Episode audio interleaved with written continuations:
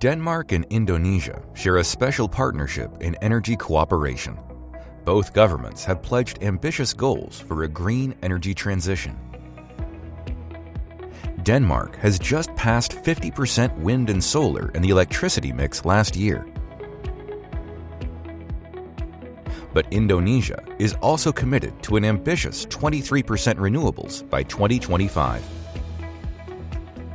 That is an ambitious target, but the good news is renewables are getting cheaper and are now outmatching fossil alternatives in many areas. So by investing smartly today, we can also make energy cheaper for tomorrow.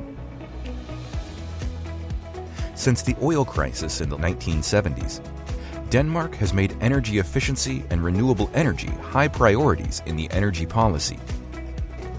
Since 1990, Denmark has reduced greenhouse gas emissions by 40% while having an economic growth of 60% during the same period. So it is possible to decouple emissions and economic growth. An upscale of our bilateral energy program for the next five years aimed directly to make this energy transition possible, technically and economically. Our continuous good government to government cooperation will ensure that we'll exchange knowledge on long term energy modeling, renewable energy integrations, and energy efficiency, and it will pave the way for the real projects for green energy transition. One Danish stronghold is, of course, wind power. But Danish companies also provide solutions within almost any source of green energy system, including energy efficiency.